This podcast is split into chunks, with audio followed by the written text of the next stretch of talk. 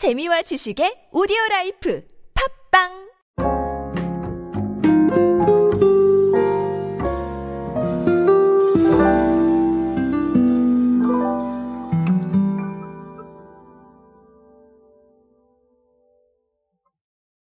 여러분께서도 다양한 기준을 가지고 계실 겁니다. 이 기준에 대한 관심, 그리고 이 기준에 대한 설정, 정말 중요한 부분이 되었습니다. 마케팅에서도 마찬가지입니다. 이런 기준들을 발굴을 해서 이 기준에 대한 상품들, 그리고 기준에 대한 서비스들을 우리가 대중들한테 알리는 게 굉장히 중요해졌어요. 오늘은 그런 사례 하나 보면서 이런 부분들 한번 한꺼번에 정리를 해보도록 하겠습니다. 안녕하세요 여러분 노준영입니다. 디지털 마케팅에 도움되는 모든 이야기로 함께하고 있습니다. 강연 및 마케팅 컨설팅 문의는 언제든 하단에 있는 이메일로 부탁드립니다. 이디야의 콤부차라는 상품이 있습니다. 콤부차는 뭐 다 알고 계실 텐데 어, 이게 이디야 콤부차가 출시 이래 누적 판매량을 최근에 100만 병을 돌파했다라는 소식이 알려졌습니다. 전국 가맹점 데이터를 한번 분석을 해봤더니요. 2021년 상반기 기준으로 봤을 때 전년 동기 대비 171% 정도가 증가를 했고요. 매출액이. 자, 그리고 2021년 6월 기준 판매량은 전년 동기 대비 68% 정도 증가를 했다고 합니다. 어, 지난해 6월을 시작으로 해서 여름철에 조금 더 상승세를 보였다고 하는데요. 어쨌든간 뭐 누적 판매량 100만 병이면 뭐 대표하는 음료다 뭐 이 정도까지 약간은 오바해서 말해도 무방하다 그렇게 보셔도 될 것 같습니다. 어, 콤부차라는 제품은 여러분들 뭐 알고 계실 거예요. 뭐 연예인분들도 많이 얘기를 하셨고 뭐 건강에 대한 어떤 그런 부분도 있고 그래서 어, 여러 가지 요인이 있었다 어, 이렇게 말씀을 드리고 싶습니다. 오늘 이 콤부차 얘기로는 참 많은 것들을 좀 돌아봐야 됩니다. 콤부차에 집중하고 싶진 않고요. 콤부차가 말하는 트렌드에 대해서 좀 집중을 해야 될 텐데 자 일단 첫 번째는 결국은 우리 필건강 트렌드 여전히 뜨거운 필건강 트렌드에 대한 얘기를 조금은 드려야 될 것 같습니다. 여러분도 아시다시피 건강에 대한 관심이 굉장히 높아지고 있죠. 과거에는 부모님께 뭐 홍삼이나 이런 제품들을 사드리면서 사실 자기 거는 잘 안 샀습니다. 그게 어떻게 보면 저희 아버님, 그러니까 부모님 세대의 이야기가 아닐까 싶은데요. 저 같은 경우는 부모님 건강을 챙기려면 제 것도 같이 삽니다.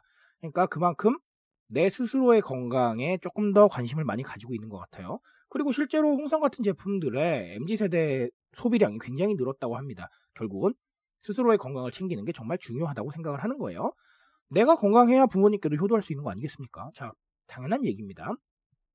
마찬가지로 기성세대분들께서는 본인이 건강해야 우리 자식들이 조금 더 본인 일에 집중을 할 수 있을 것이다. 또 이런 생각을 하시게 되겠죠.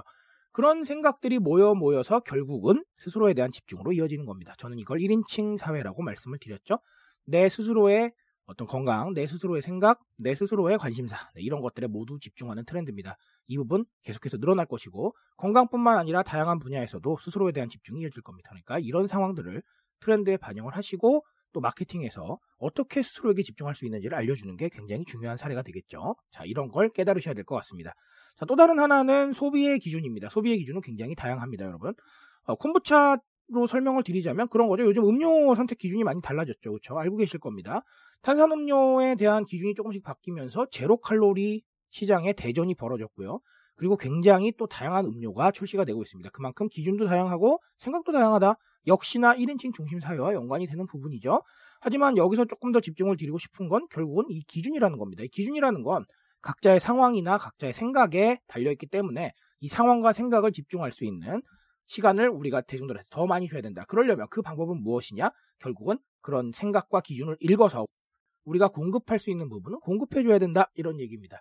그래서 제가 늘 말씀드리죠. 이런 것들을 집중하는 게 바로 소통이며 신규 시장 개척이다라는 겁니다. 이런 기준과 어떤 생각들에 대한 거는 너무나 당연하지만 결국은 존중해주는 쪽으로 소비자들이 기울게 되어 있어요. 그런 선택지를 주는 사람에게 기울게 된다는 것이죠. 이런 부분들을 좀 깨달으셔서 결국은 다양성이라는 게 마케팅의 목표가 되어야겠다라는 거 한 번쯤은 생각해 보시면 좋겠습니다.